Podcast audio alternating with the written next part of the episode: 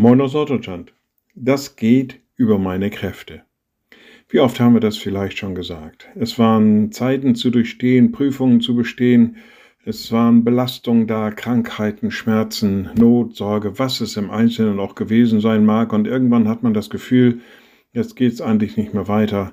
Jetzt bin ich am Ende meiner Kräfte. Jetzt hört alles auf. Naja, das ist im alltäglichen Leben schon dann und wann der Fall. Manchmal ist das auch in unserem Glaubensleben so. Wenn wir die Welt betrachten, den Unfrieden, das, was Menschen einander antun und was es im Einzelnen noch sein mag, man könnte fast in seinem Glauben verzweifeln. Gibt es noch einen Gott? Mein Glaube ist so angefochten, ich kann einfach nicht mehr glauben an die Liebe, an die Barmherzigkeit Gottes. Und doch, der Apostel Paulus wusste, wovon er sprach, wenn er von Versuchungen sprach für den Glauben.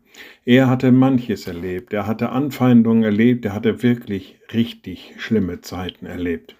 Und er formuliert aber dennoch im ersten Korintherbrief, keine Versuchung hat euch ergriffen als nur menschliche. Gott aber ist treu, der nicht zulassen wird, dass ihr über euer Vermögen versucht werdet, sondern er wird mit der Versuchung auch den Ausgang schaffen, sodass ihr sie ertragen könnt. Er vertraute auf Gott, er wusste, er hatte erfahren, dass Gott immer noch einen Weg für uns weiß, dass Gott immer noch neue Kräfte für uns bereithält und dass wir mit ihm zusammen durch die Verhältnisse hindurchkommen. Gott bewahrt uns nicht vor dem Bösen, er bewahrt uns in dem Bösen. Diese Gewissheit hat Paulus damals vermittelt.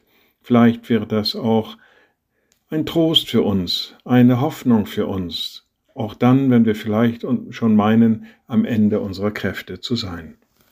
Liebe Schwestern und Brüder, ich lade Sie ein zu einem kurzen Gebet und anschließend zu einem gemeinsamen Vater unser. Ein mächtiger Gott, guter himmlischer Vater, alles legen wir dir in deine Hände. Du mögest uns nahe sein, du mögest uns bewahren, du mögest uns immer wieder neu mit Kräften ausstatten, insbesondere in unserem Glauben.